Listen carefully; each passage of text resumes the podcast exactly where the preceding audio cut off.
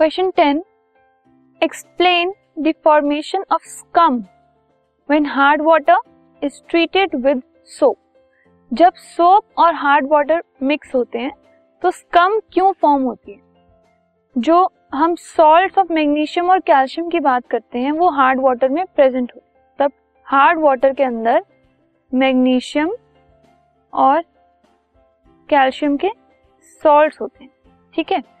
सो so, इनकी वजह से क्या होता है जब उनको हम सोप में ऐड करते हैं या फिर हम सोप और जो हार्ड वाटर है उनको साथ में ट्रीट करते हैं तो जो सोप के मॉलिक्यूल्स हैं वो एमजी और सीए जो सॉल्ट हैं उनके साथ रिएक्ट कर जाते हैं और प्रेसिपिटेट फॉर्म कर लेते हैं। प्रेसिपिटेट मतलब एक सॉलिड इनसॉल्युबल सब्सटेंस फॉर्म कर लेते हैं। ठीक है? और क्योंकि ये इनसॉल्यूबल होता है तो ये उसमें डिजोल्व नहीं होता सोल्यूशन के अंदर और वो फ्लोट करता रहता है वाटर के अंदर। फ्लोट करता है और उसका कलर होता है वाइट तो एक वाइट लेयर फॉर्म कर लेता है वो हार्ड वाटर के ऊपर, जब सोप ऐड करते हैं उसमें तो।